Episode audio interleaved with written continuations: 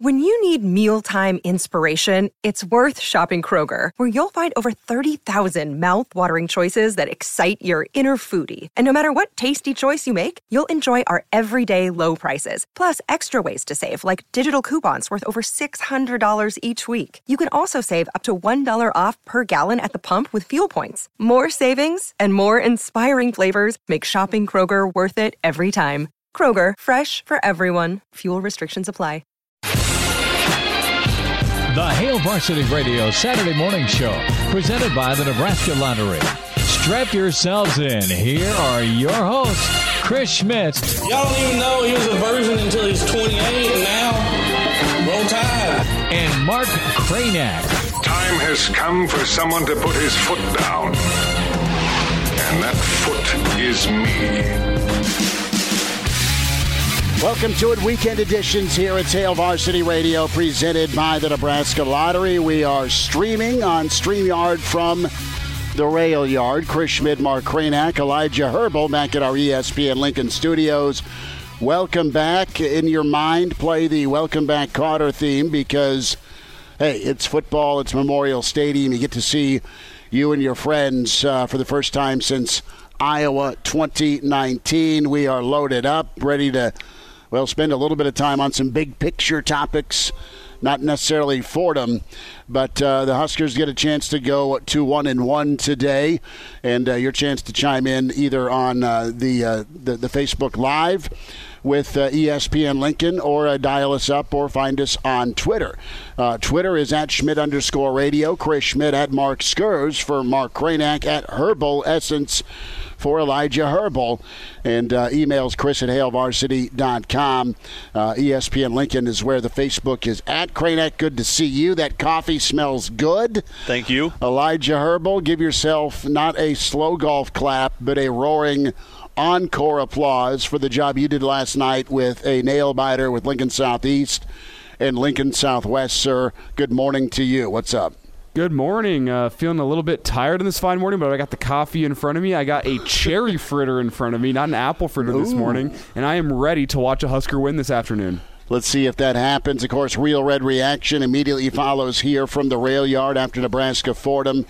Uh, myself, uh, J P from ninety-six Kicks, and Tim Bob Kitzmiller uh, will be here uh, reacting. But uh, plenty to react to this week. It's been interesting. It's not been necessarily bright and sunny after the Illinois loss, uh, and you've had uh, and we have overcast skies today. You do have uh, overcast skies. You've got a beautifully lit up P B A. You've got a beautifully lit up uh, Rail Yard here, and, and folks will be open soon, so you can get in line for that red beer. Uh, if uh, Coach Brett has deemed the uh, the phrase Beatrice Martini. And I love our friends from Beatrice, where you put about two or three olives in your Bud Light. Okay. That's and a Beatrice Martini. That's that's the term. Uh, you can also uh, just come down here, enjoy, be outside, and going to be a gorgeous day for football. But, uh, you know, last weekend we were in Champaign, and we were talking about the moment Scott Frost had as a player. Uh, the Washington game, his coming out party, uh, that that incredible game he had where Nebraska went on to uh, to to like pretty much stomp uh, number two Washington, yep. Brock Huard, and that was a monster kind of jolt slash springboard for Nebraska football in ninety-seven. It silenced the critics. It did. It did. Of Frost, and, of which there were plenty leading into that. Sure. And so uh, looking back at things, armchairing a bit, I wonder if last Saturday was more of Coach Frost's Arizona State moment. Yeah, and, see. And that, yeah. That's not all on him. The Arizona State game wasn't, obviously. But long and short, that, that puts some doubt into the minds of many. And uh, there's a lot of vocal Nebraska fans this week that are standing by Scott Frost. There's a lot of vocal Nebraska fans that are frustrated with uh, the, the program and its direction. The good news today, after a week of practice, is you can go out and show that you are better. You can go out and show uh, progress steps. Can you, though? Well, you can. Absolutely you can. With Fordham? Sure. Do, do you know what I'm saying, though? I, I just don't – short of putting up like a N C double A record ninety-seven points. Sure. I, I, I'm not sure anything that is shown today can actually – quell doubters. You're, you're not if gonna, that's what we're talking about. You can feel better, but still not know what your team is. Yeah. Okay, uh, with a win today, you're favored by almost forty in, in some areas with uh, Las Vegas. So that is key for Nebraska.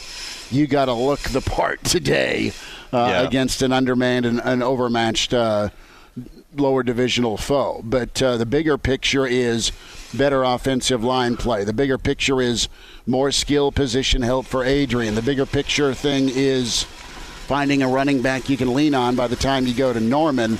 And the other big picture discussion point is, you know, what's next? What's next for this football team and program as they move forward in twenty twenty-one? And they got a lot of opportunity to get better. They got a lot of opportunity to gain some confidence uh, the next couple of weeks mm-hmm. before you make that road eat down to Norman.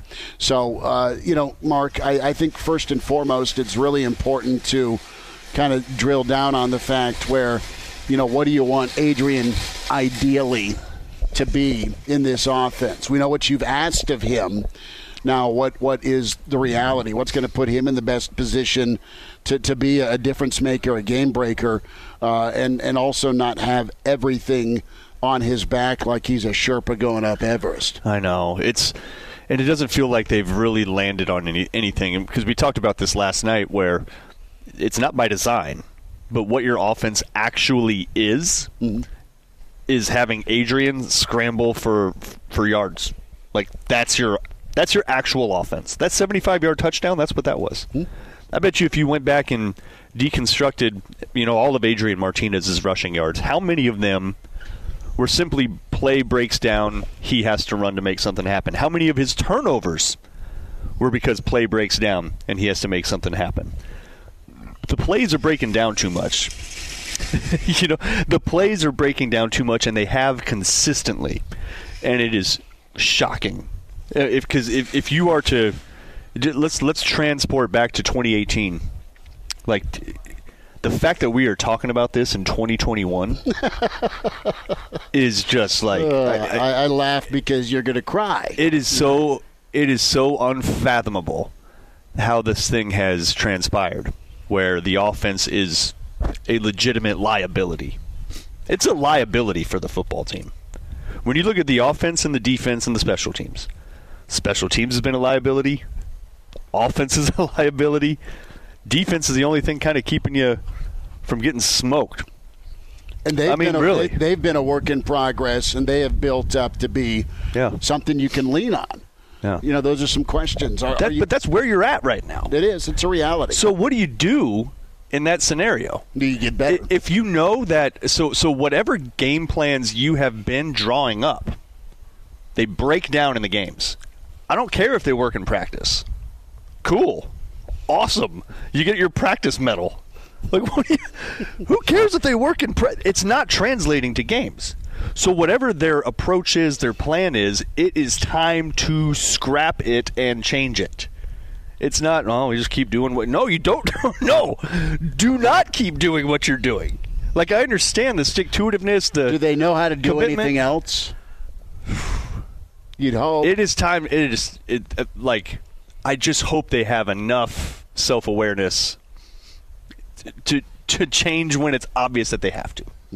It is so obvious that they have what there is something fundamentally, fundamentally broken to where the offense cannot get yards and points. And it's now a trend, man. This is no longer, right? This is a trend. You're going to turn it over regularly. You're going to commit a lot of penalties. You're not going to be good in the red zone. That's just what's up. So what ails that? Or, or how, how do you fix that?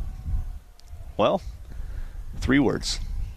Run the, the ball. Damn. Run the ball. Well, I, I'm serious. Like, four. And whether or not you're good at it, I don't I don't care at this point. At you this point, you actually have to protect your defense. You do. Because they're the ones that are going to carry your water. So commit to it. Run clock. Don't give me this Oregon speed crap. There, there is no Oregon speed. Well, There, there, the can, Oregon speed is not a thing here. It's you, not. You can you can utilize the, the, the blur element of, of your offense, but you got to get your speed on the field. That helps. That helps. Yeah, maybe play a little Xavier Betts. But it's, dude, look, it's if you look at the season last year and you look at game one this year, their uh, something with their approach is wrong, just not right. Maybe, and you know, there's probably people just sitting there just yelling, saying, well, yeah, it's because Coach Frost. It's because, it's because you know, it's because you got bad coaching. Maybe you do. Maybe you do, but we, but we are talking about the twenty seventeen Coach of the Year, hmm? Right?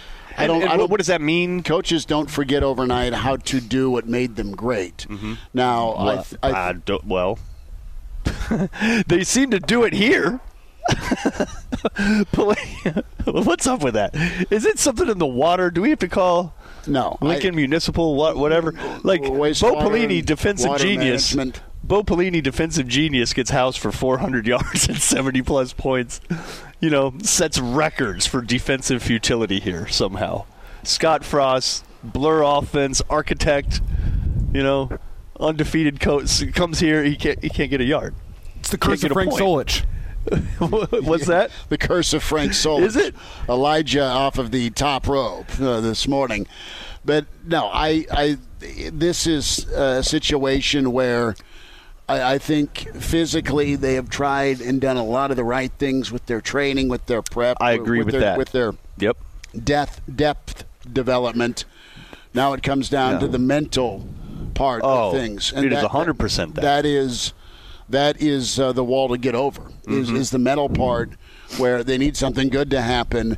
And quite honestly, we talked about the here we go again, all the years we've done the weekend edition show, and it spanned coaching staffs. And eventually somebody's got to step up, make a play. And Trev Alberts this week sat down with Tom Chattel, and he gets into what are your habits like? Mm-hmm. How consistent are your habits? And it's something that our friend Jay Moore talks about all the time. We see some tailgaters. I mean, that's that's a that's a thick koozie right there. That thing would survive a nuclear blast, I believe. Yeah, square. Uh, sorry, uh, ball. Right? Uh, you look at a koozie going by full of tasty beverages. Uh, but no, I mean, it, it comes down to having a moment in a big game and then getting over that hump and winning. That That's part of this, too, because yeah. we know about the, the microscope, the stage, the pressure, and the fallout if you don't get it done. And Nebraska responded last week briefly after they went down two nothing. They were up nine to two. But even so, you miss an extra point, and then you're you're you're you're going to get the football back at midfield or around there. Finally, plus field position mm-hmm. after an interception. Penalty blows that up. thirty yards tacked on. Touchdown tie game, and then the strip sack. And and I think guys want it so badly, and this isn't an excuse. This is what I'm feeling. It, it's it's as simple as trying to field field a punt inside the five. I want to make something happen. Last yeah. last possession, it was first and, and ten from the one for the Nebraska offense. Uh, it, it's as simple as not taking the five-yard crosser that had uh, a couple of wideouts open for Adrian, but it's, it's a second or two holding it too long, and then protection breaks down. There's the strip sack, scoop score. Now you're down seven going into half. And by the way, that mentality, if you're the defense, you played your butt off all first half. You have five tackles for loss, three sacks. You go in down after that performance, shutting down the run game, knocking out the starting quarterback, and then all of a sudden, you're, after all of that, you're down, and then yeah. you can't get off the field because it's third and manageable uh, for most of that eight-play drive for Illinois. I mean, it's just a compound of, of, of events where it reinforces that here we go again. Of course. Yeah, it does. It does, and we've seen that. We've seen it too many times, and – how do you get over that? I, yeah, it's such a mental you just, mind you just thing. Go make a play. But, but you know what that is, though? I mean, that is ultimately that. I mean, that is that's coaching. Coaching is is you figuring but out. What if your coach is also part of the here we go again? Well, very much could be, and and which is crazy because he inherited that mentality as well. That and, mentality and, has been around, and I don't think he's ever experienced it. That thing has been like passed down like tribal knowledge. Like, what? Stop it! Like, seriously, the Pelini tribe passed it. No, the Callahan tribe passed it to the Pelini tribe, who passed it to the, like, just stop. Passed it to the Riley tribe, who passed. It's just seriously, people. Here's here's the thing that's maybe even more disturbing. But we're just rays of sunshine this morning, such is the case when you lose at Illinois. uh, excuse me. Sorry about that. You all right? For, I, for a ball? I, I think, yeah, I'm okay. So let's let's look at how Nebraska was or is, in Scott Frost's word, and I think most serious fans would agree, it is and or should be a developmental program. And by that you mean you, you you recruit guys in, maybe they don't see the light of day for two years. You put them in the lab, you you, you stuff them full of good macros. All of a sudden it's Captain America time. Right. You stuff them full of good macros, you pack thirty pounds on them, you drop three-tenths of their forty, and, and you, you know, you gain twenty pounds of muscle, lose thirty pounds of fat, whatever. You put them in a lab, you carve them up, they practice, practice, practice. So this is year four. I, I'm not talking about defense. I want to talk about offense. Okay.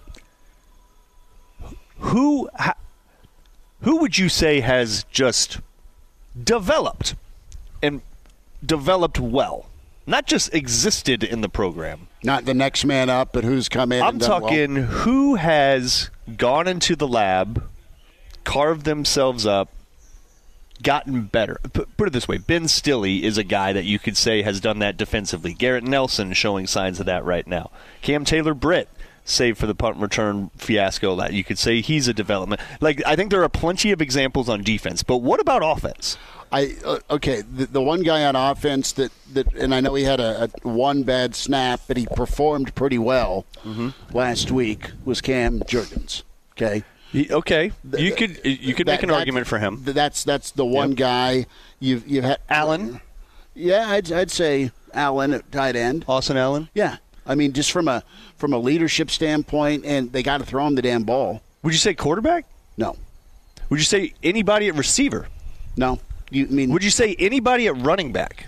No. I mean, the last guy that, that went into the lab and came out the other end, Andy Dufresne style, is is now. Uh, was with Jacksonville and Divino Zigbo. What about offensive line besides uh, Cam Jurgens?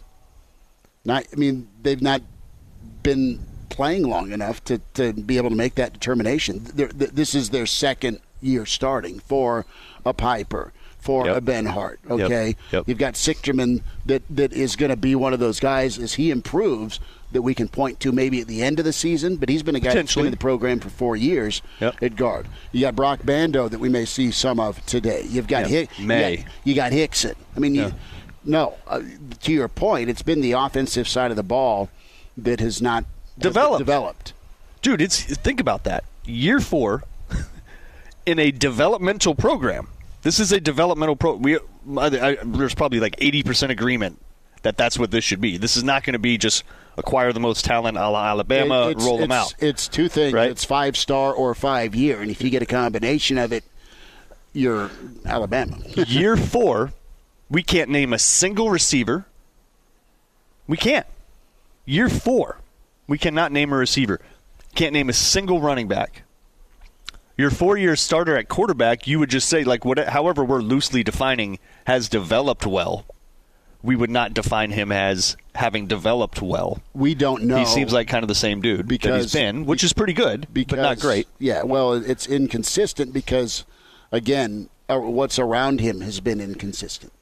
Could be. Those things could be absolutely linked. But think about that, dude.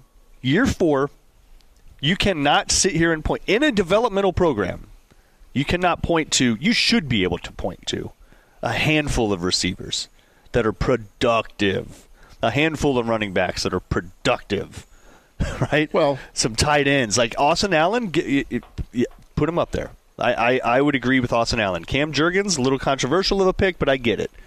You know, he's he's a starter, and he's played well. He had the crazy snap. It's just like. You you you were asking, and those are the yeah. two names that I could come but up with. But that's crazy, dude. That is absolutely crazy that in a developmental program that we struggle to come up with names when I just asked that question, as opposed to defense.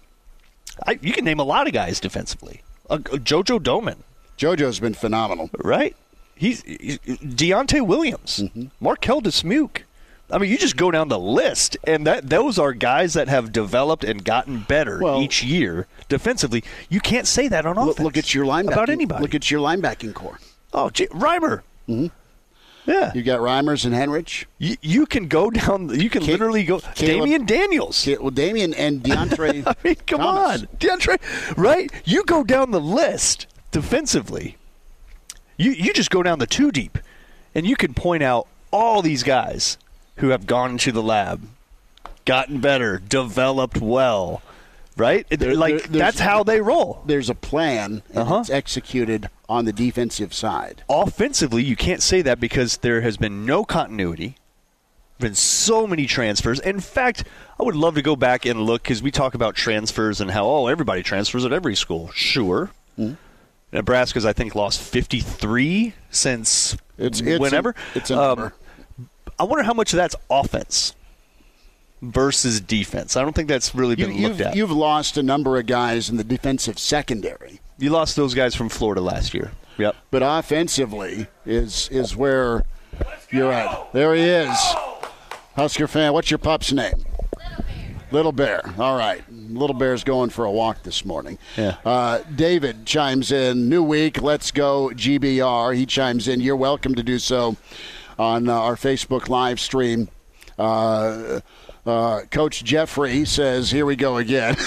I think he means us, not the football team. I, I hope. It's true. Sorry, Jeff. No, that's all right. We're we, trying We're trying to be positive here. But, like, really, it, it is striking when you compare the offense and defense in terms of how those players have developed over time.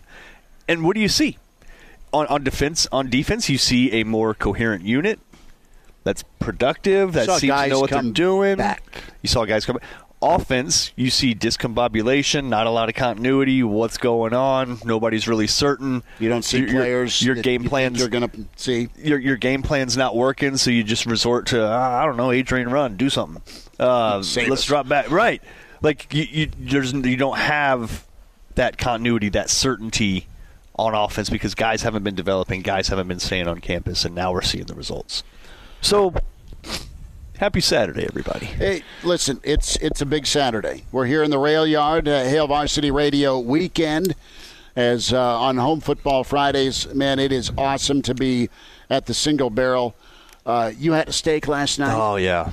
Uh, thick. I had a, a, a steak last night, and, and you made me tear up. I was laughing so hard because this is something I was taught well, by my father. Uh, you, you never neglect cleaning the bone. Dude, I, I get not, it. And I mean, I'm not going Jethro with no sleeves, okay, and there's not a, a napkin tucked in my shirt, but I had a bone-in New York strip. It was, it was phenomenal. And there was a little bit of meat left on that bone. Dude. And I had to, to handle that. You went completely Cro-Magnon on well, that. Kranach's like, Schmidt, are you going to take that home and bury it in the backyard? I mean, it was ridiculous. I mean, you really – I look, I've seen people eat a eat a bone in, and sort of like once you get to that part near the bone where it's it's a little tougher to remove from the bone, you just sort of give up. You're just sort of like, okay. It was tender enough to remove. You are just sitting there using like your incisors. You're like – using whatever evolutionary... I, I didn't go, like, side. Whatever evolutionary thing is left in our mouths and teeth, like, you use every shred of it. Like, I think we've evolved past but I got doing it. What you did. Oh, it was so good. Or we're on our way to. It was so good. But you tapped into it. If you're paying you're for like, the steak, you you better get your money's worth, is all I'm saying. Well, get all that meat off the bone. He's peeling, like, membrane off of it. It's and, like, so good. I mean, it's just it's like, so dude, good. Let it go. Like, it's it's it's over. The I mean, steak is over. Mark, are you, you know? the kind of guy that doesn't clean your, your wings down to the bone whenever you eat them? It's the same concept here. Not when you get all – not when it's all gristly and cooked poorly. Nah. But that's not the case last night. Nah. It was fantastic. Well, true. It, it was cooked well. But it was just a little sticky. I just saw you really str- – I was worried that a tooth would go flying out. No. Or that your hand would slip and you'd strike somebody. I- like, it was just – there was a lot of force happening between your hand and your mouth. And you're just like – and I, I don't know. I just felt I, – I felt sorry for uh, – for your wife. It's, I, I just, like, the next scene would have been, like, you grabbing her by the hair and just, like – No, Dra- dragging no, her no, caveman no, style. It'd no, be like, no. ooh, ooh, ooh. Like, bruh. She was threatening me. Let's evolve here. Um, let's, let's let's let's evolve. The long and short is go to the Single Barrel, get a whiskey, and get a steak. Yeah, seriously. It was awesome. Do that. It, it brings out the caveman in you. It, I'm not sure that's their tag, but uh, God love you. Can we come up with new ones? Uh, Craig uh, chimes in here on Facebook. The O-line has to step up. Running backs need to start running angry, and our receivers have to find a way to stretch the field vertically. Until then, it's up to the D to win games. Mm-hmm. And, yeah, it's a, it's a familiar formula. Craig, thanks for listening and chiming in. And yeah, you hope to you hope to be able to do that.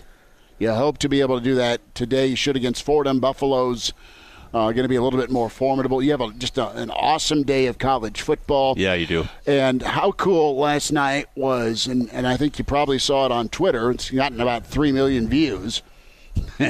But Enter Sandman, mm. Enter Sandman with eighty thousand Hokie fans was back as North Carolina is trying to hear themselves think yep. on the sideline. Who won that one? Uh, it was seventeen to ten. It was Virginia Tech with the upset oh, nice. over number ten North Carolina. How about that? But you get to be at Memorial Stadium today. You get to see Nebraska slam the horseshoe. You get to see Nebraska run out of the tunnel. That part for is the cool. first time in way, way, way too long. And, and it's a long holiday weekend. It is. Yeah. So it's, yeah, there's some good things here if they run the ball. Well, uh, if they I, don't, it's just all a terrible day. Yeah. We'll uh, rewind here. Let me set the lineup. We just kind of dove into yeah. some football stuff this morning here. Weekend edition, Hail Varsity Radio. Uh, Chris Schmidt, Mark Kranach, Elijah Herbel. So uh, we will have a rewind on the way shortly with uh, Jeremiah Sirles, our favorite Husker offensive lineman, and uh, former Viking and Charger and uh, Buffalo Bill. So Sirles is up. He was with us on Thursday, does the sidelines for Nebraska football. He does an amazing job. Brandon Vogel uh, from uh, Parts uh, East going to join us, uh, managing editor from Hail Varsity dot com and magazine. And also uh, Gary Sharp, the Iron Horse. He'll be on site with us down here in the Rail Yard getting your home football Saturday kicked off on E S P N Lincoln. A reminder uh, about our friends that help send us on the road. We are in Norman in two weeks. We are in Minnesota in October.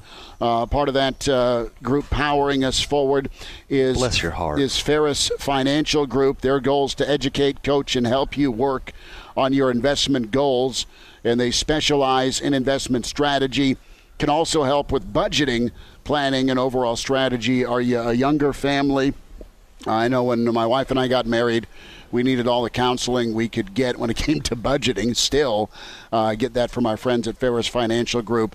But uh, there's also times of transition. And uh, with that transition, whether you're starting a new job, you're uh, making a, a job change, uh, I tell you what, Ferris Financial Group can help you with your goals, and that goal also retirement and future plans. You want to play, be playing golf when you're fifty-five or sixty? You want yeah. a, a summer or winter home? I mean, those things are all within grasp because uh, your friends at Ferris Financial Group can help take care of that money you've worked so hard for. Uh, contact Marcus Schmidt today with Ferris Financial Group, four oh two, five two five, six eight two four, marcus dot schmidt at l p l dot com, or just reach out to Ferris Financial Group at Ferris Financial Group on Facebook, ferris financial group dot com. Mark Kranach, Chris Schmidt, Elijah Herbel, as uh, we'll step away from the Rail Yard, a rewind on the way with uh, Jeremiah Sirles, his take on the O-line. That's on the way. It's Hail Varsity Weekend from the Rail Yard. We're presented by the Nebraska Lottery. And now. And now, back to Hail Varsity Radio. You know, I love Sirles sightings. Jeremiah Sirles with this uh, standout Husker, our favorite uh, Buffalo Bill Viking Charger, at Sirles seventy-one underscore H S K R on Twitter. Sirles, you're going to be a little bit cooler this weekend. How are you? No, I'm doing good, man. Yeah, looking at the forecast, it doesn't look like it's going to melt me to the turf like it did in Champaign. How was the Champagne room, man? You were roaming the sideline. I know it was a billion degrees. Uh, beer couldn't take that pain away on, on Saturday for a lot of Nebraska fans. But uh, first and foremost, how was it, man? How was the sideline? It was fun. It was a lot of fun. I really enjoyed myself. I really enjoyed being able to be down on the field again for a football game and be at that level and just being able to see things from eye level that you can't really see from the fan side, of just the way guys are coming in off the field, the flow of the game, like the real tempo of the game being down there. It was just really a lot of fun to be back and be a part of, and it's something I'm really looking forward to the rest of the year as well. Well, let's talk about the flow on offense, and uh, you've been in some... What some, flow? Well, right. Why? Okay, then then why? Why no flow, man? What, what did you see with uh, those eyes that have done the offensive line for a while? You know, the biggest thing I saw was we were just, our inability to stay on blocks at times really came to haunt us. And, I mean, the first play of the game, Schmitty, if I'm being honest, we should have scored. I mean, really, if Banks and, and Piper can seal up their one double digit, their double team up to the linebacker, I mean, Gabe Ervin's first score, first handoff as a Husker might go for eighty and a touchdown because it'd be one-on-one with him in the backside safety. And that was kind of the, tile, the, the tail of the tape throughout the whole game, is there's always one or two guys or just one guy not being able to finish his block or not being in the right spot. And is to have an effective running game, you have to have all eleven guys on the same page. And I think that Frost and company really want to have a physical running game. And I think that we will have a physical running game, but we just got to clean up the one guy here or there. And don't get me wrong, everyone took their turn, including Adrian, including Austin Allen, including, I mean, everyone took their turn in not being the one that finishes the block to spring the touchdown. And I think that that's something we'll watch the tape on and understand the hidden yards that we had left out there on offense, because there was a lot of them. Are you concerned about the running back rotation at all? Or do you feel like that can maybe continue to shake itself out after Saturday? I, you know, I, I still think it's anyone's, anyone's uh, position to take. I thought that maybe we might see a guy on Saturday separate himself from the field, but the big surprise for me was we didn't even see Sevion Morrison. I mean, when the third back came in, obviously Gabe Ervin got the start. You saw Markese Stepp came in, got the first touchdown, and he kind of had some momentum rolling. Then he kind of just disappeared in the second half. Um, I know he missed a blitz pickup, which if you're a running back, that's a big thing, because Austin Allen was wide open when he missed the corner blitz. But you kind of saw Ramir Johnson came in. He didn't have a ton of yards, but he provided a little bit of spark. And so, I mean, the, the job is still anyone's to take. It's now the question of who's going to step up and actually take it and be the top dog in that room, because right now I really don't think there is one. Let's go to the offensive line. You mentioned uh, guys took turns, and you've been there. You've made a first start. I think it was against Von Miller.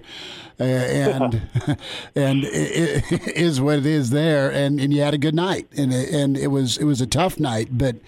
Let's go to, to Banks. Let's go to Hymas making his second start. Let's go to the interior that I think four of the five sacks came from or against both of Nebraska's guards. I know Benhart had a good day uh, when you look at the, the, the five, same with Jurgens for the most part. But overall, uh, what's what's left for this offensive line, I guess, concerns and then upside. Let's go there.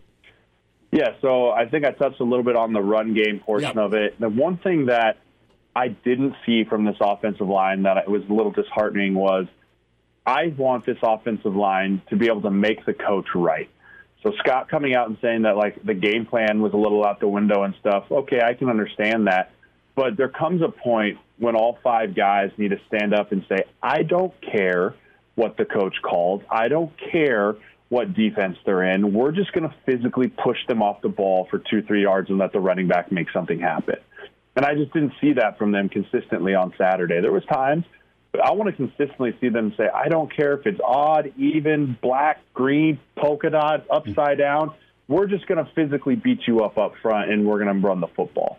And, and so we, we need to get to that aspect. Now, switching gears to the pass protection thing, we opened Pandora's box a little early in the season in that we got we struggled with the twist game.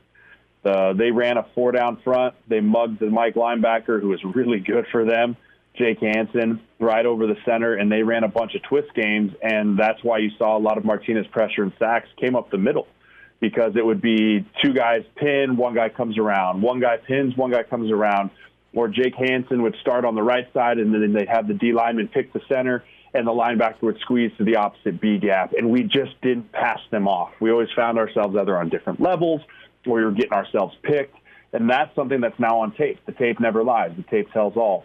And so teams are going to mimic that until we can get it stopped. And so it's only going to take one or two times of us picking it up and smashing this twister in the mouth and cleaning his clock.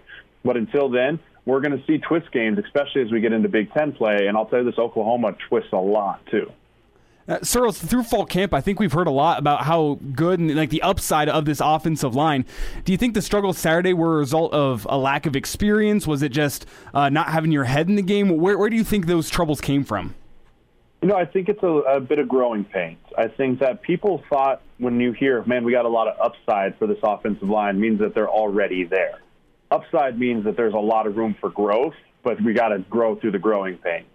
I mean, you look at it, we put two guys in the N F L that made fifty-three man rosters and got drafted in Farniak and Hymas. That's hard to replace, especially when you're talking about young guys.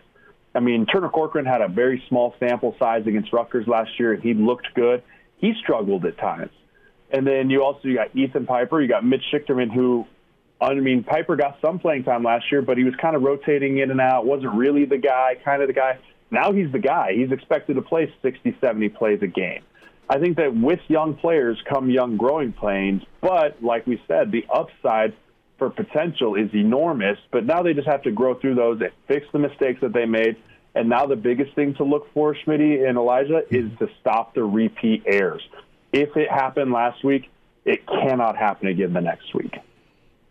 Sirles, uh, you hit on repeat errors, and there were a lot of repeat errors. Crushing penalty, big-time turnover, special teams blow-up. And uh, why does that keep happening? You have an answer? You have a theory? You know, I don't have a theory. I, my one take on it this year is the way that I'm looking at it. As far as for fans and for us as media to look at it, it's really easy for us to say, oh, boy, here we go again, right? We just press pause on the twenty twenty season, and we just press play on the twenty twenty-one season, and it looks exactly the same.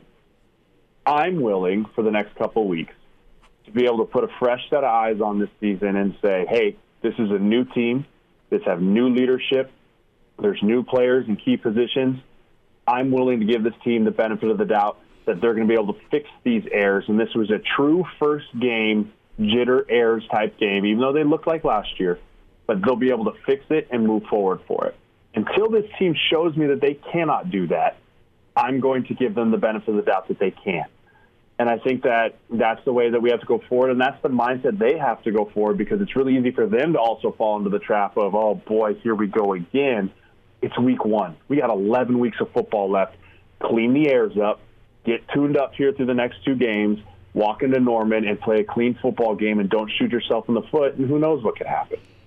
Jeremiah Sirles with us, Hail Varsity Radio, at Sirles seventy-one underscore H S K R on Twitter. You hear him and see him with the Husker sideline reports with the network. Sirles, last thought here with Adrian and some of his misses, his workload, and the fact on, on forty-four dropbacks, twenty-six times he was either hit, hurried, or sacked.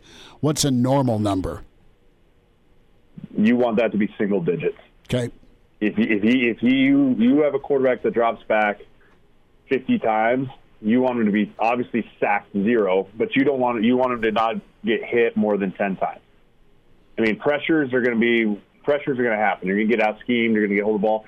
But the fact that he was pressured on almost fifty percent of his snaps really, really puts a hard time for me to look at him and be like, oh, Adrian didn't play well. First throw of the game, the dude gets mollywopped, and he's on his back. That's you can't have that happen. The quarterback needs confidence that he can stand in the pocket and deliver the ball without getting killed. And until, I mean, that's something that has to be an absolute one hundred percent sense of urgency for these guys, is that Adrian has to stay clean. How much did you guys move the pocket if there was uh, a matchup issue or there's penetration happening either with Tommy or Taylor? We move the pocket all the time. I think anytime you have a dual-threat quarterback, if you can get, especially with how wide the hashes are in college, I mean, if you're on the far left hash and you have a right-handed quarterback, roll him out there and give him a run-pass option or pass-run option, I guess I would say. Obviously, you want to throw it first. You throw it first. But, I mean, even at worst-case scenario, the dude just continues to run to the sideline and he gets four or five yards before he runs out of bounds. I think that that's going to be put more in the playbook this year. be, or this next upcoming week, mm-hmm. because it is a way to get him outside the pocket, and it's a way for him to protect himself too, instead of always feeling so trapped inside the pocket there. A thought here on rotation. People are wondering where mm-hmm. Omar and Betts are at. Uh, do you see? Do you, do you think we'll see more opportunity for those guys? You got some game breakers, and I know that that. And I don't disagree with Lubick; they've got to earn it. But there's also uh, uh, there's a gap in, in ability theoretically with uh, with them versus some of the kids that, that are that are out there trying to get separation. You know, I think it's a trust issue, Chris. You know, I think that when you're talking to Lubick and Frost, say that you got to earn it. That means that they have to trust that when they put you out there, you're going to do the right things. And what I think happened is when we saw new defense, then we were practicing all week, they had to rely on guys that they knew they could trust to go out there and do it against whatever they saw, man, cover one, quarters, whatever it might be, versus maybe guys that aren't quite as there or quite developed enough to be able to understand, hey, the game plan fell apart. We need to trust you that you can go run something that we ran week two in camp, not this week against scout team. And until you can have that full trust both ways of coach trust player, player trust coach, you're just not going to see those guys on the field, especially when it's nut cutting time and you need to make a play. You you just you got to have guys out there that you can trust. Is the guy going to be in the right spot? Does he know what to do? Right? I mean, simple yeah, as that. Yeah, because if he's not in the right spot, it's it's catastrophe, right? You're mm-hmm. talking turnover, you're talking sacks, you're talking bad bad stuff that can happen if you're not there where you're supposed to be.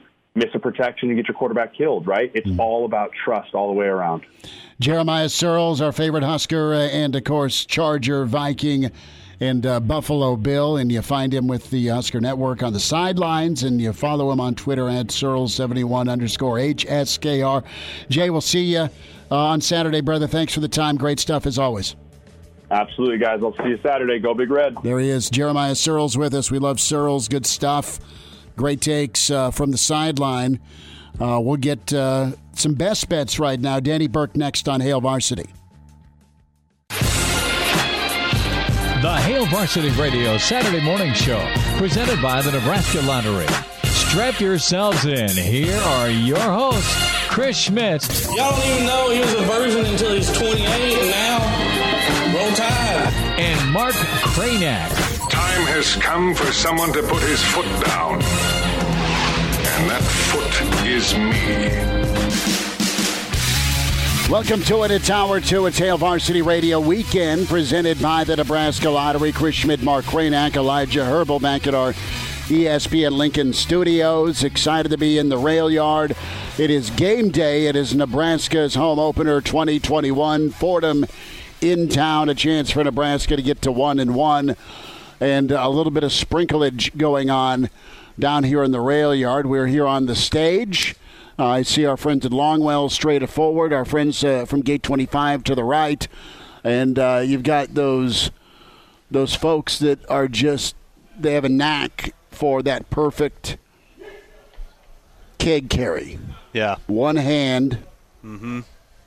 Very strong. Keg in each. And yeah. it is it is it is muscles. It and look, dude, it's starting to rain a little bit here. Uh, but it'll it'll yeah, we got a little drizzle. But that's okay. Yeah, we still got some folks tough. Put on out. The big red poncho that says "Run the damn ball." Yep. Put and on get the here. Yeah. And uh, get here. It'll clear up. It'll be good. Uh, numbers to get in: four six six three seven seven six eight hundred eight two five five eight six five. Email Chris at HailVarsity. Dot com or Mark at HailVarsity dot com. Follow us on Twitter at Schmidt underscore radio, at Mark Scourge for Mark Kranach, at Herbal Essence for Elijah Herbel. And we welcome in managing editor, yet another year of amazing coverage from Hail Varsity towards Nebraska athletics. Managing editor Brandon Vogel with us at Brandon L. Vogel on Twitter. Get his book with John Cook, Dream Like a Champion. Vogues, happy uh, game day, brother. Have you hit the horseshoe yet? Good morning. No, not yet. I'm going to wait, wait a little closer to game time, but I'm doing well. Thank you. Well, uh, it is uh, it is Nebraska Fordham, just how you dreamed it up. Uh, interested here to get your take, and we kind of kicked things off uh, in hour one talking about uh, the development that's necessary for Nebraska's offense. What is next for this football team? You can take it today against Fordham, or you can zoom out and go a little macro with it. But but host last weekend. What do you think's next for the Big Red? Um, I, I, well, I, I think it's pretty clear they they want to run the ball for, for a variety of reasons. They couldn't slash didn't uh, against Illinois. Um, I expect them to be able to do that today. Uh, you know, there's there's a a range of, of types of teams in the, the F C S ranks, just like there are in the F B S ranks, um, and. You sure didn't see it in a game like South Dakota State, Colorado State last night, but most of the time, you're going to notice a difference the most between those two levels of football on the lines of scrimmage. So I expect Nebraska to, for it to look that way um, on offense. I mean, the more interesting thing is, is if this game goes, you know, the way a lot of people think it can go, does Nebraska continue to work on that run game? Does it use, you know, maybe a, a, an early lead, and I'm not even talking like a, a huge lead, to balance things out and work on the passing game? Like, it, it'll be interesting from that perspective to see maybe just how much work they think they had to do to get that run game to where, in my opinion, it, it needs to be for them to have success this, this season. Brandon Vogel is with us on Hail Varsity Radio. You know, we were talking about development um, just overall, and I, I'm just going to put you on the spot here. Who, h- how many Huskers can you name on the offensive side of the ball who have basically gone into the lab, carved themselves up, emerged, and steadily improved year after year after year to where you could say Nebraska as a developmental program, here are some proof points of those kinds of people on offense. Who comes to mind? How many people can you name? Uh, Austin Allen is the first one that comes to mind, and yep. and, and part of that's because I've, I've heard him talk specifically about um, what weight training has, has meant to him. So when you're talking about specifically going in the lab, like, he's one who I, I think fits the bill. Um, Cameron Jurgens, maybe, uh, probably. I mean, you know, we've got we've got the one glaring thing of, of the the snaps, which ninety percent of the time aren't an issue, but the ten percent sure seem to happen at the at the worst moments. Um, but for a guy who they said, you came in as a tight end, we think you're a future pro as a center, like, and he's probably going to be that. Um, But, I mean, the glaring thing is, is you, you can't really say that at the skill positions outside of what happened with those two guys that came in as tight ends. One stayed there and one moved to the offensive line. And when you stop and think about it and look at kind of those U C F years and just the kind of scads of skill position talent they were able to find in just two seasons, uh, it certainly jumps out. Yeah, and then, uh, Brandon, compare that to defense. How many guys can you name there?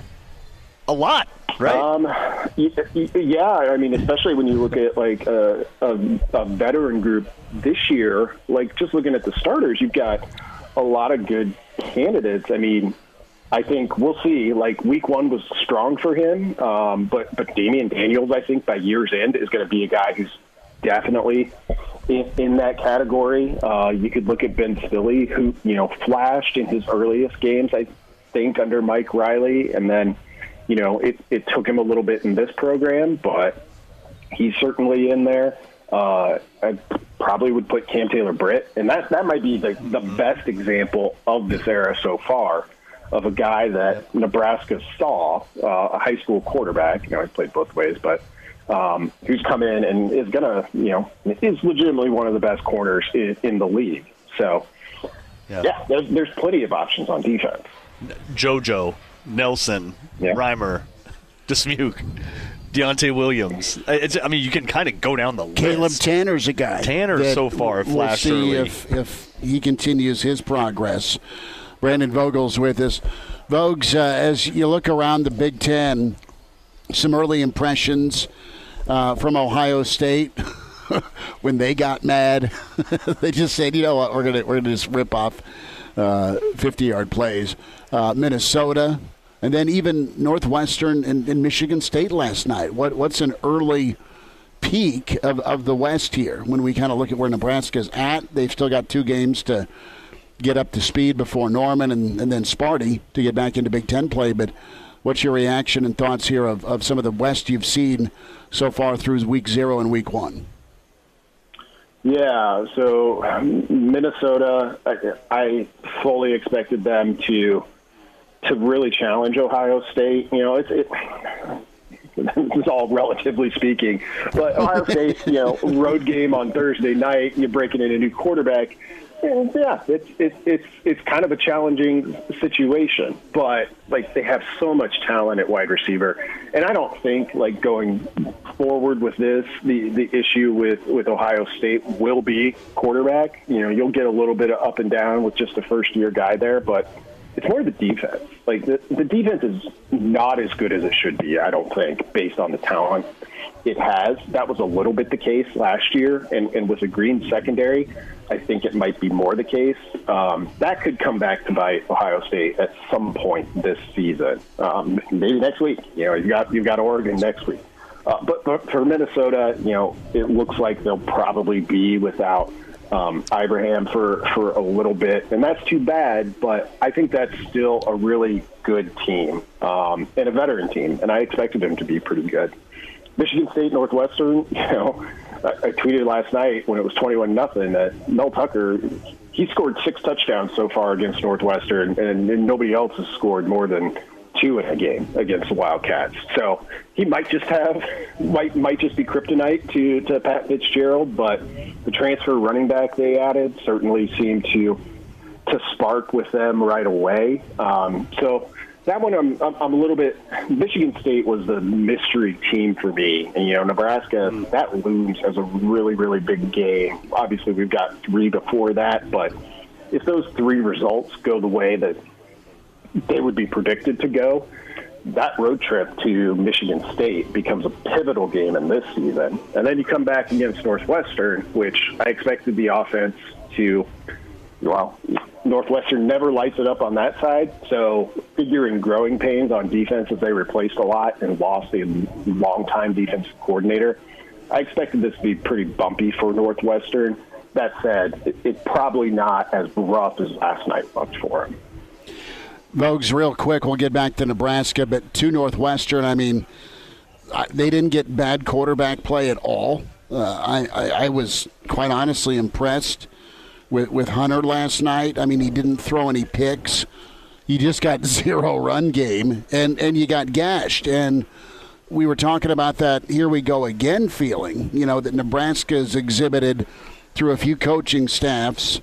But it, it's you got to believe it's somewhat real with uh, Murphy's Law for, for Nebraska football and momentum.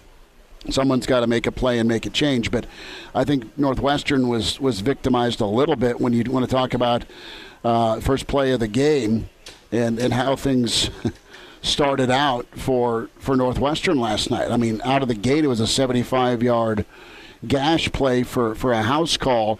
You got decent quarterback play. You got a new D coordinator like you touched on. You got to replace a really elite defense uh, with Northwestern, and then Sparty, for once in a while, got competent quarterback play. Uh, that's that's really uh, what, what, all we're asking for, right, it, with Nebraska is give me a, a run game that is competent, give me quarterback play that, that gets help, and, oh, yeah, lean on a defense. Yeah, it is. And, I mean, you know, Michigan State, I think, came into that game with, you know, new quarterback, new running back, um largely new. I mean, they're pretty new at the skill positions in general, and they came out with a game plan that they, they knew they could execute. It wasn't like we've got the full play. I mean, I don't know. I don't know the ins and outs. My impression of it was, like, you know, here's some plays that we know we can execute. They're working. Northwestern is a team that, even in a good year, well, it, it, in a good year, it doesn't give up twenty-one points very often, um, much less get down twenty-one nothing. But you, you're right. With the way that game started and with the number of new players that were playing for them, like, it was just, it was an uphill climb. I mean, you can look at kind of the game after twenty-one nothing and be like, okay, well, Northwestern kind of buckled down and, and did some things here to keep it where it was, uh, which isn't a surprise. It's kind of what I'd, ex- I'd expect from a Pat Fitzgerald team. Brandon Vogel with us on Hail Varsity Radio. Hey, Brandon, Trev Alberts had a uh, had to sit down with Tom Chattel, and um, it's kind of like what wasn't said is what stood out to to me the most. If you look at that, it just seems. Do do you get the sense that Trev has essentially put Coach Frost and others on notice? And then two, does it stick out to you that he is yet to sort of endorse Frost emphatically as like his guy that he's sticking with? Um, yeah, it, that interview is, it was like like jazz. It's like it's the notes that you don't play. Um, but, you know, like I, jazz. I, I, I, I, I guess I'm not surprised that there hasn't been a public endorsement yet. I mean, I think the the, the theme that I continue to see, or the sense that I continue to get, is a better way to put it, is that expectations are being clearly communicated. Um, it, it seems that way. I mean, he, you know, there there are a lot of things that, that Alberts maybe didn't say and hasn't said to this point, but he is pretty clear when explaining his football expectations, and and, and not at a, you know, not in a, well, six wins is what we need this year, but in a, like, here's what we need to see. And I, I, I really like that, because I feel like he is focused on the right things of, like, we can control this part of it. And I know from my experience, from my observations, all my entire career to this point as a player and as an administrator, if you can control these things, like, the winning will come. And, and I really think that's a missing piece for Nebraska at the moment. So if it takes Trev Alberts to be the one to, like, bang that message home every day uh, when he shows up for work, I think it, it, it, you're going to see the results eventually. It's just a matter of how long. Brandon Vogel's with us, Hail Varsity dot com and magazine. We're here in the Rail Yard Weekend Edition, Hail Varsity Radio. Uh, Rail Yard, we're on the stage. We're uh, dry underneath the, uh, the cube. A few folks mill it around here. A lot of folks, shockingly, kidding, of course, in red. Uh, the beer windows are open. Folks are finding their way to said beer windows. And uh, a little bit of a, a sprinkle, a little damp here this morning. Uh, just a touch of rainfall, but uh, that's how we want to kick off football season, right, is uh, the elements make this thing a, a, a football-centric, run-the-ball type, uh, type Saturday against Fordham and beyond. I want to go into to today with some of the personnel, Vogues. Get your take here on if um, if if there's a, a chance to see more of, of some of the, the skill guys that we've we've been excited about from a recruiting standpoint, and we know the measurables, we know the the athleticism, but we also know you didn't get a glimpse of any, or didn't get a glimpse very often anyway, of some of the guys that can be difference makers moving forward on offense. How are you at with, with Lubick's takes on, on earning it every day? And I and I, I agree with that. I think you need to earn it, but there's also the, the element of, of going with what guys can do, right? Where where do you think Nebraska goes and moves forward here with, with that aspect? Well, yeah, I, I, I read those comments as, you know, a, a moment of, of clarity, which doesn't happen all that often, to be honest. You know, we're all, everyone who kind of follows the team and, you know, reads and produces all the stuff leading up to it, it it's a surprise not to see a guy like Xavier Morrison. So Lubick, at least, offered something of an answer. And, you know, we went through this last year on a weekly basis with, with Omar Manning. And I always tend to kind of trust the coaches on that, even if it doesn't make sense at at face value, because, you know, really, we, we don't have a good look into that. Like, our only look into, like, what's Alante Brown like right now is what they tell us. And, you know, if you're a coach, there's there's no advantage to getting up there and being like, well, the new freshman wide receiver really has a long way to go. You're not going to say that, um, even if it's true. So uh, for a lot of these guys, I think what gets built up is because they're unknown, they're the best possible versions of themselves. So just in a big picture sense, um, I tend to kind of like, well, if a guy's not playing, there's probably a reason for it. Um, Now this week, this game should be one where you can reward guys, you know, for, for some of those guys who maybe didn't put everything into into prep last week. If they got a, bit, a little bit better, there's going to be a chance to play. And then we'll, we'll see them play, and we'll expect them to play next week, and who knows what will happen there. Brandon Vogel with us on Hail Varsity Radio. Do you, do you think part of it is, and I don't, I don't really know how other programs handle it, but, you know, Sevion Morrison got trotted out in front of reporters after practice and w- was one of the guys talking. Xavier Betts, same thing. That they kind of trot out like anybody, and in some ways that's cool to have that access, but does that maybe also give false hope to the fan base that these are they're actual ready, they're contributors? Ready for, they're ready for twenty-five carries, folks.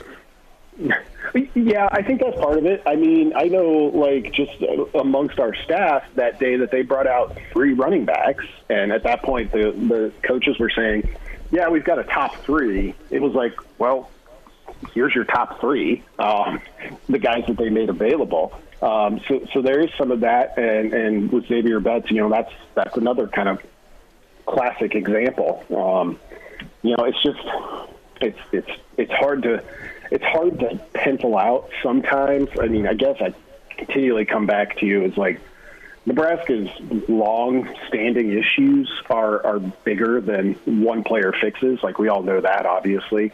Uh, so I'm, I'm, I continue to be more worried about that. But it is, you see these moments where guys come in and other places, particularly, and flash right away. And yeah, maybe they're limited. Um, maybe they can't do everything. Maybe they're going to screw up, but they're also going to, you know, take a seventy-five yard touchdown in for you. Um, like it just, the moments of that at Nebraska are kind of hard to recall over the past five, six, seven years. Vogue's uh, a quick thought uh, with Nebraska volleyball uh, taking down Georgia, but also getting care from U N O. Uh, what's your takeaway with with um, with Husker volleyball here? Is uh, I'm, I'm sure Coach Cook uh, let it be known that he was not pleased. A couple of timeouts early, but uh, Nebraska got the job done. Yeah, so clearly, clearly experimenting with lineups uh, against Omaha as that as I was watching that, and I mean the shot, the score lines on that were insane. Like it wasn't Nebraska dropped two sets by a total of four points. You know, Omaha ran them the two times they they won, and I was sitting there thinking, I was like, you know what, Nebraska's going to win this match in five, and it's going to be exactly what Coach Cook wants. It's going to be like, all right, guys. See, you're not that you're not that good yet. I mean, Nebraska's number four in the country. Like we know they're good, uh, and, and then getting pushed by Georgia, pretty good. Also, like backed that up, and you know, it. I was talking to Erin Sorensen, and she brought up a good point. You know, Cook, I think it was after the final match last year, said, you know, not having kind of non-conference. Like Nebraska volleyball really uses non-conference to prepare itself for the Big Ten stretch. Um, and yesterday was a really good example of that. To come out of that with two wins is is pretty good. Um, and those freshmen are getting better rapidly. They came in at a really high level, but you can see it. So I think up and up, it, it, it gave you pause. We're not used to seeing Nebraska volleyball struggle uh, to the degree it did, particularly yesterday morning. But overall, I think it's, it's all part of the plan. Brandon Vogel, hey, real quickly also with volleyball, Kennedy Orr, I'm I'm no setting expert. I'm not. But the ball leaves her hands differently, doesn't it?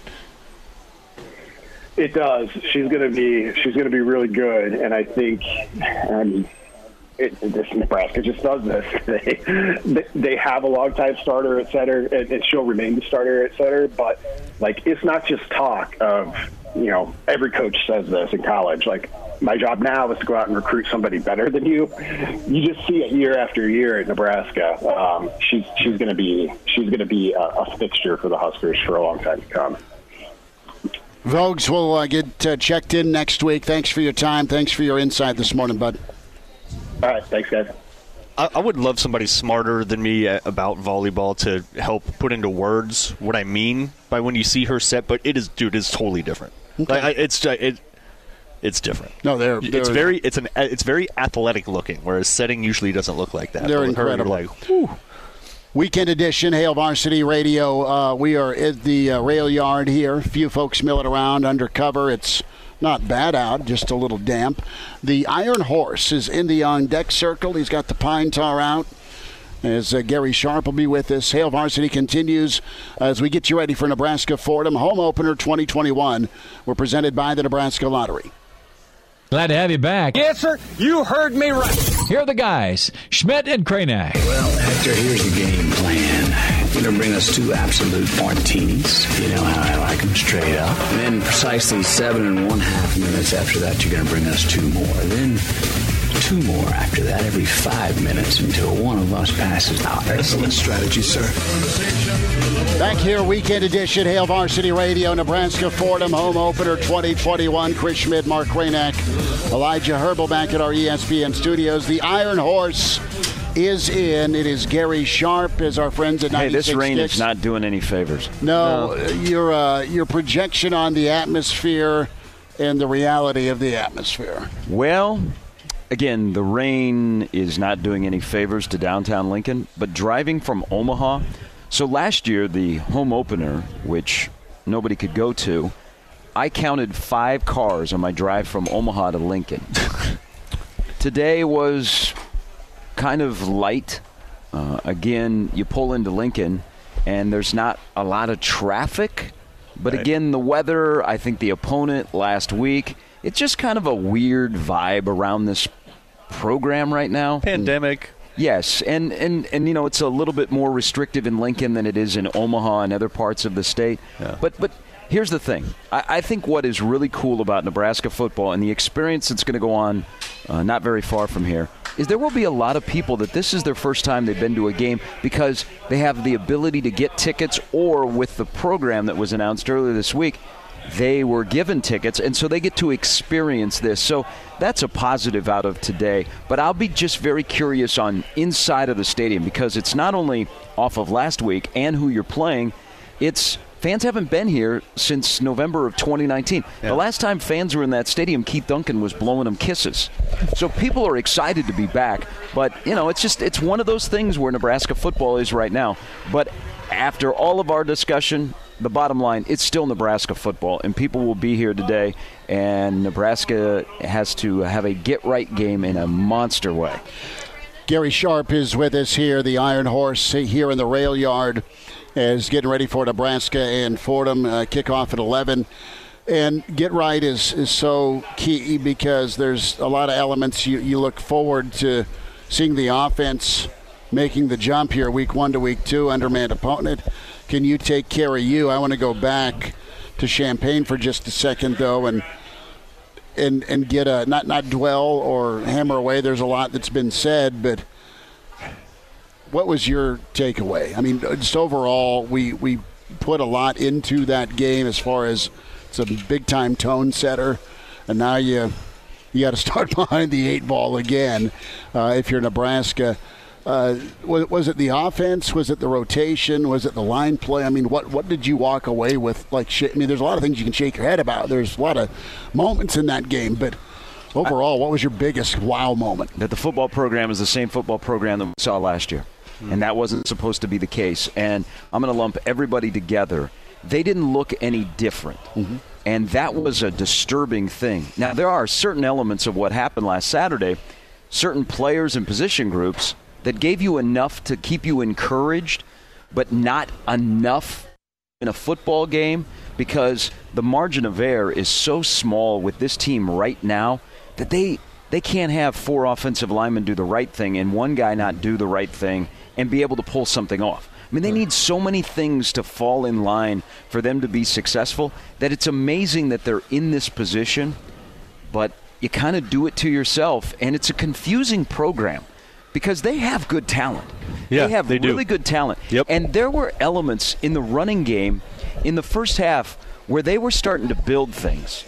And then all of a sudden they pivoted away. So it's a confusing program to me where you can see that there is more, but I don't know if you can get more. And if what happened on Saturday is just going to continue to happen from headsets to helmets, and we're going to walk through this malaise of another season. That can't happen. And, you know, today is not Nebraska-Fordham, in my opinion. It's Nebraska against Nebraska. Mm-hmm. You know, Fordham is uh, undermatched, and they're overmatched. They don't have as much talent. They don't have as much size. But this is about Nebraska. This is Nebraska playing Nebraska to come out and look clean like they've had a good week of preparation. Um, you're not going to change anybody's perception. But I there's there's things that happened last week that are very disturbing to me after you've had a whole season of preparation and a week of preparation for an opponent, and there were elements that looked like you hadn't you hadn't prepared, and you were slow starting and sloppy again in game one. That's that's a warning sign. Does Frost continue to surprise you in press conferences? Well, here's the and and you know we've all talked about this this week. Foot and mouth guy. Um, yes, it's just like I, often. Okay, so here's where I think Scott is when he addresses the media. Sometimes I don't think he's prepared for the kind of questions he's going to get. Now, you got to think in your head, okay, they're going to ask me about what happened to the run game. They're going to ask me about some other things that happened. I, I got to be prepared for that.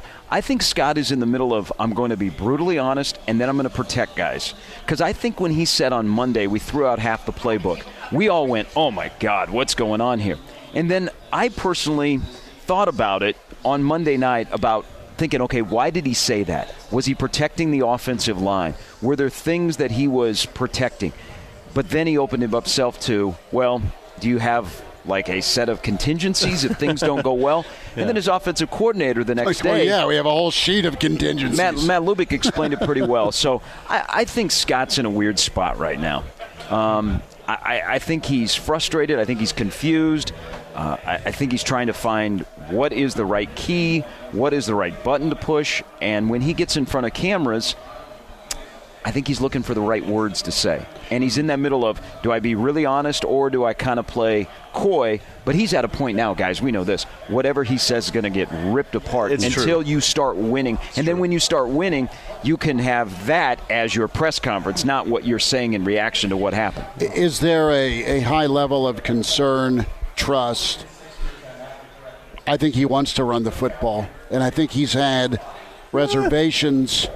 I don't I know he, that he I wants think, to run the football, Schmidt. Yeah, I really, think no. I think he says that because, you know, if you are saying, I think he wants to run the football, then you stick with things. Even yep. when things aren't going well, I don't – I. And, I and but, I, if, but if you don't trust it, well, it's easier for you to go – The T word with him is a big thing, players and position groups, especially on offense. I mean, we see that with guys that didn't play this past Saturday, Morrison and Betts. Instead of just throwing them out there if they had a choppy week of practice, he's like, I can't trust them, so they're going to sit. And you basically handcuff yourself with two right. dynamic offensive players. I do believe they want to run the football, and I believe that there are elements of their game that say this can be successful. But why don't you stick to it? I'm telling you, if you guys go back and watch the first half, there was a series where they started to run the ball, and they were starting to have some success, and it and it started to look a little bit different. And you're thinking, okay, this might be four yards here, but if you continue to hammer that, even behind, is it going to be seven, eight, nine, ten coming up in the second half? Right. I think what happens is these guys right now are under so much pressure to be good right away that when things go sideways, they panic and they get off script, and it's just they lose an identity. And so if you're losing an identity as a play caller, what do you think the players are thinking? Sure. Because I'm sure a lot of those guys said, Coach, you know what? We're only down a score. Let's stick with the running game because this is going to work. Mm-hmm. It just it it doesn't make any make any sense sometimes, the flow of the play calling, like complementary plays, pet plays. I, I, I didn't I didn't think we'd be to this far into this era where they don't have a schematic identity, where if we walked into the stadium before the game and all three of us looked at each other, we would say, yeah, I know what Nebraska is going to do today. Wait till they run. I'm just going to use the triple option or something sure. like that. You don't know what the pet play is. Yeah. That's uncomfortable. Yeah, man, I think you really just hit on something there, Gary, about panic, right? Because – and I think we all feel it as fans. You know, speaking for myself, you get down a touchdown, and it, it is very much, oh, my God, here we go again. One like score we better, feels like yep. three. Better yep. come back and do something here. But that doesn't mean, that should not mean for the adults in the room, for the coaches in the room, to just throw out your game plan mm-hmm. and try to turn Martinez into Tom Brady. But that's what they do. The, the, the actual – the offense does have an identity, Gary. The identity is just not intentional. Uh, the identity is I agree. Come out, have a nice first first drive, scripted first drive, and then after that, it's just kind of whatever. It's the Able thirteen flag football offense. Dump it off, quarterback scrambles. That's what it actually is. But that's not what they practice. Mark Kranach. But that's not what they practice. Well, right? So here's here's the the as a fan, media, player, coach, whatever. Your actions and your words are a long way apart oh, of yeah. what you want to do and what you actually do. No. I think that they have so much we got to make a play. Somebody's got to make a play mentality that it gets you a Cam Taylor-Britt trying to say, I know I'm doing this wrong. I'm not taught this. I know for sure that he is not taught what he did the other uh, last Saturday. But he's thinking in his head, oh, boy, the last punt went out to one. We got to make a play. We need a spark. He can feel it. And so he he all of a sudden gets out of his you know realm and goes and tries to do something like that. And we're like, how does a guy that has been around for a while do something like that? I think that mentality exists because going back to the P word you use, Mark, you do panic when you get squeezed and you yeah. don't say, you know what, everything's going to be fine. Inst- the one thing that boggles me is we sixty minutes, that's what that's what you play of football. It's almost like Nebraska doesn't realize that you get to play a full sixty minutes. Right. But you got to win a game in a short window instead of building up where all of a sudden things break through, the dam breaks, and you're feeling pretty good. Gary Sharp, the Iron Horse, with us. Hail Varsity Radio Weekend Edition, E S P N Lincoln, here in the Rail Yard. As uh, Nebraska fans milling around here, it's drying up a bit, and uh, folks are continuing to get in line for that red beer, that Coors Light, whatever you, you fancy on a Saturday morning. You and uh, several thousand of your closest fans uh, will absolutely enjoy. Going to be a great Rail Yard party uh, with your friends at ninety-six Kicks. Sharpie, we, we when I asked about the run game, that's that's that's got to be a tug of war. I think you nailed it, and uh, you, you want to run the ball, but you still want to show off. Hey, your offense is sexy, your offense is high-flying, it's high-producing, uh, it's potent, and, and that's got to be difficult for him, and it's and it showed to not do what you've been doing your whole career as a head coach and as a high-level assistant at Oregon. It, it's, a, it's a whole different uh, rocky road to deal with in the Big Ten, and now you've got to, dare I say, adjust back, and Uh, your commitment level is not a thousand percent. Yeah, let me let me turn this back on you guys. Talking about this offense, and everything has to come together. Adrian can't bail out the offense.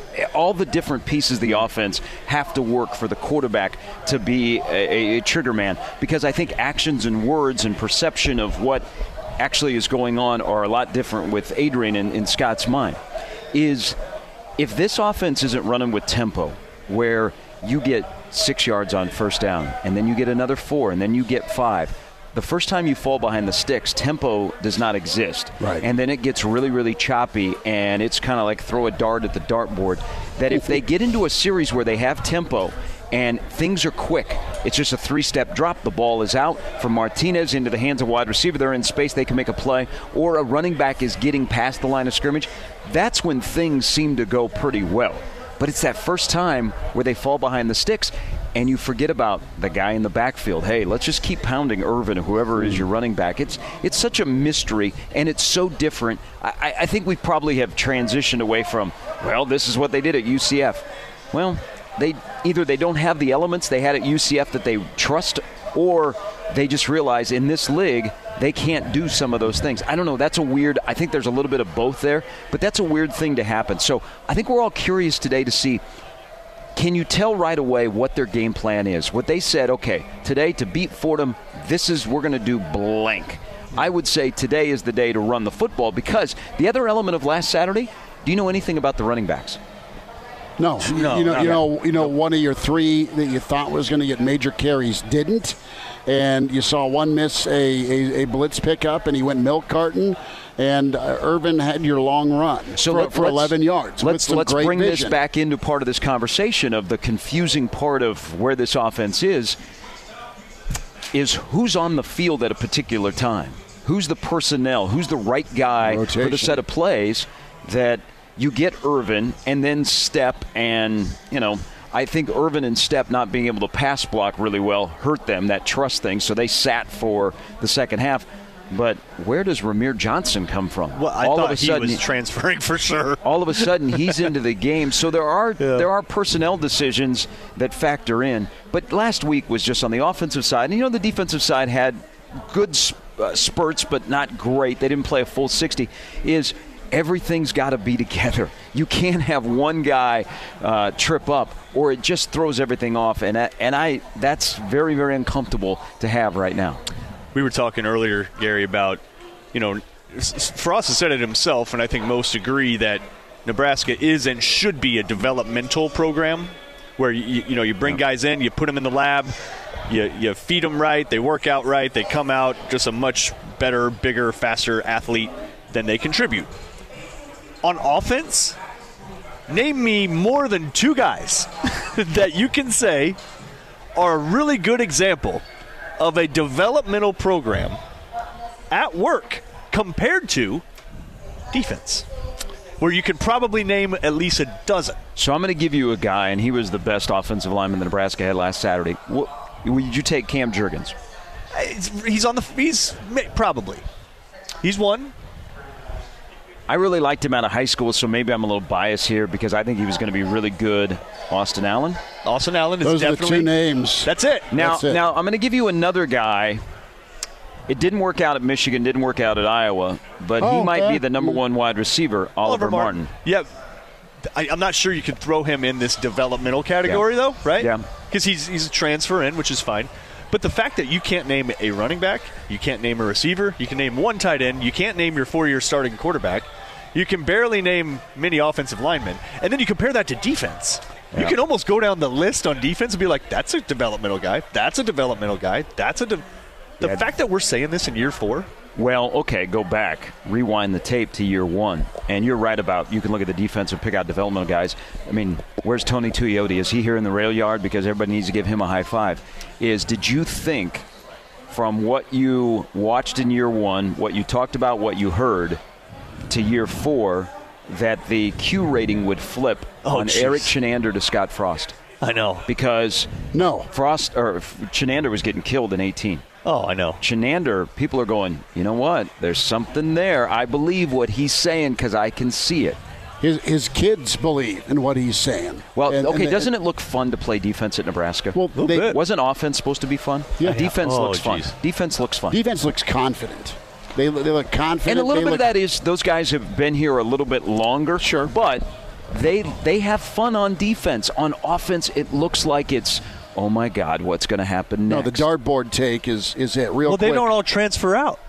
You don't have contributors transferring out. Well, I think I, I think here, let's, on defense. let's uh, keep, throw offense on the side. I think defense and all of the coaches on defense have a plan, and I think every player knows the role that they fit or why they're not in that role. Yeah. I think communication on the defense is one of the strengths of that uh, staff. I think you're right on. Uh, we are on the road a lot uh, back in the rail yard here next Saturday. We are in Norman in two weeks. Part of, uh, part of the Poor folks thing. that power us on the road, Arrow Brokerage, your full-service real estate brokerage. And uh, they are operated by local real estate investors, and they specialize in that real estate investment. It's just the beginning. A, a mighty team of realtors that help clients in all faculties. That's real estate buying, that's selling, that's staging, that's investing, and much more. Uh, if you uh, are thinking about uh, one of those moves uh, when it comes to real estate, Arrow Brokerage, where you need to go. Uh, Jenny Limbach is who you think of. Marcus Schmidt, uh, brokerage at arrow lincoln dot com is the email. The website, arrow dot com backslash brokerage. And for your socials, Facebook, it's at Arrow L N K. And on Instagram, it's at Arrow underscore Lincoln. Big day of football in the Big Ten Sharpie. Just a couple of minutes left. Iowa, Indiana, Penn State, Wisconsin. How about Sparty last night as well? Uh, Mel Tucker has a plan in place. You know, last year they were – so Michigan State plays a style that keeps games close. Uh-huh. They also are very physical. Uh, yeah. I mean, I mean, that game now post-Oklahoma – which was already going to be a tricky game. Now it it's it's highlighted yep. even it's kind more of your in new in Illinois. Green. Is they're just so so here's here's the thing about last weekend. I always say smart, tough, and dependable wins the West. Also, ball control, stout defense, good kicking game. What did you see with Michigan State last night? All of it. Ball control offense, stout yep. D, good kicking game. Yep. What are you going to see today when Iowa plays and Wisconsin plays? Ball control offense, stout D, good kicking. Now, maybe one of those things falters and they lose, but that's kind of their identity. That's the idea. Um, that's the time-tested way. That's the, to get W's in this league. Yes. Can, can you can don't you overthink morph, things? Yeah. Can you morph into that here? Will, will you allow yourself to do that? So here? I think you can get one of those, a stout D. Yep. Kicking, you know, who would have thought that the touchbacks would be the best thing that happened? Because that was the thing we're like, oh, we're just going to throw that on the side. um, I'm worried about punting. Uh, place kicking will bounce back. I mean, who, who yeah. would have thought? Yeah. And he was not healthy going into that game, by the way. Uh, punting is a question for me. The return coverage was good. Um, I think they should just fair catch every kickoff and start at the twenty-five and don't worry about negative yardage starting at the twenty or the nineteen. Just yeah. do what Minnesota does all the time. Mm-hmm. Just fair catch, start at the twenty-five, because it almost seems like, going back to the, how we started this conversation, when you start at the nineteen or the twenty and you're not on the twenty-five, guys are like, okay, we're already five yards behind the sticks. We got to make a play. Yeah. And then it just turns into, uh, um, but ball control offense, I don't know that's in the D N A of the play caller. Well, we'll see if uh, you learn. You continue to learn the hard way, or you make changes offensively. Sharpie, awesome to see Thanks, you. Thanks, boys. Appreciate another, it. Welcome another... to the uh, home opener. Much better than last year's home opener. It is. Uh, we'll see. Let's hope the result is much better too. There's, there's paid. Because if not, all of the all of us that do post game shows will be on until probably Monday morning. Yeah, last week was uh, Or Lincoln adventure. Will be burned down. And that'll be unfortunate because Lincoln's a very nice community. It is. Gary Sharp, the Iron Horse, Mark Kranach. Kranach, good to see you. Nice to see you. Forecast so of much. Patchy clouds and patchy fans in the stadium. Well, we'll yeah, we, we've got actual attendance and then we'll see. Paid attendance today. Yeah. Thanks for tuning in. Uh, Real Red Reaction starts immediately after Nebraska Fordham here in the Rail Yard. Uh, J P from ninety-six Kicks, Tim Bob Kitzmiller, and uh, me, Schmitty. I'll be back for it, and uh, we'll see you there. So uh, enjoy your football Saturday. Get yourself a cocktail, get a hot dog, and uh, wear red. Talk to you on the Real Red Reaction. It's E S P N Lincoln. We're presented by the Nebraska Lottery with Hail Varsity Saturdays.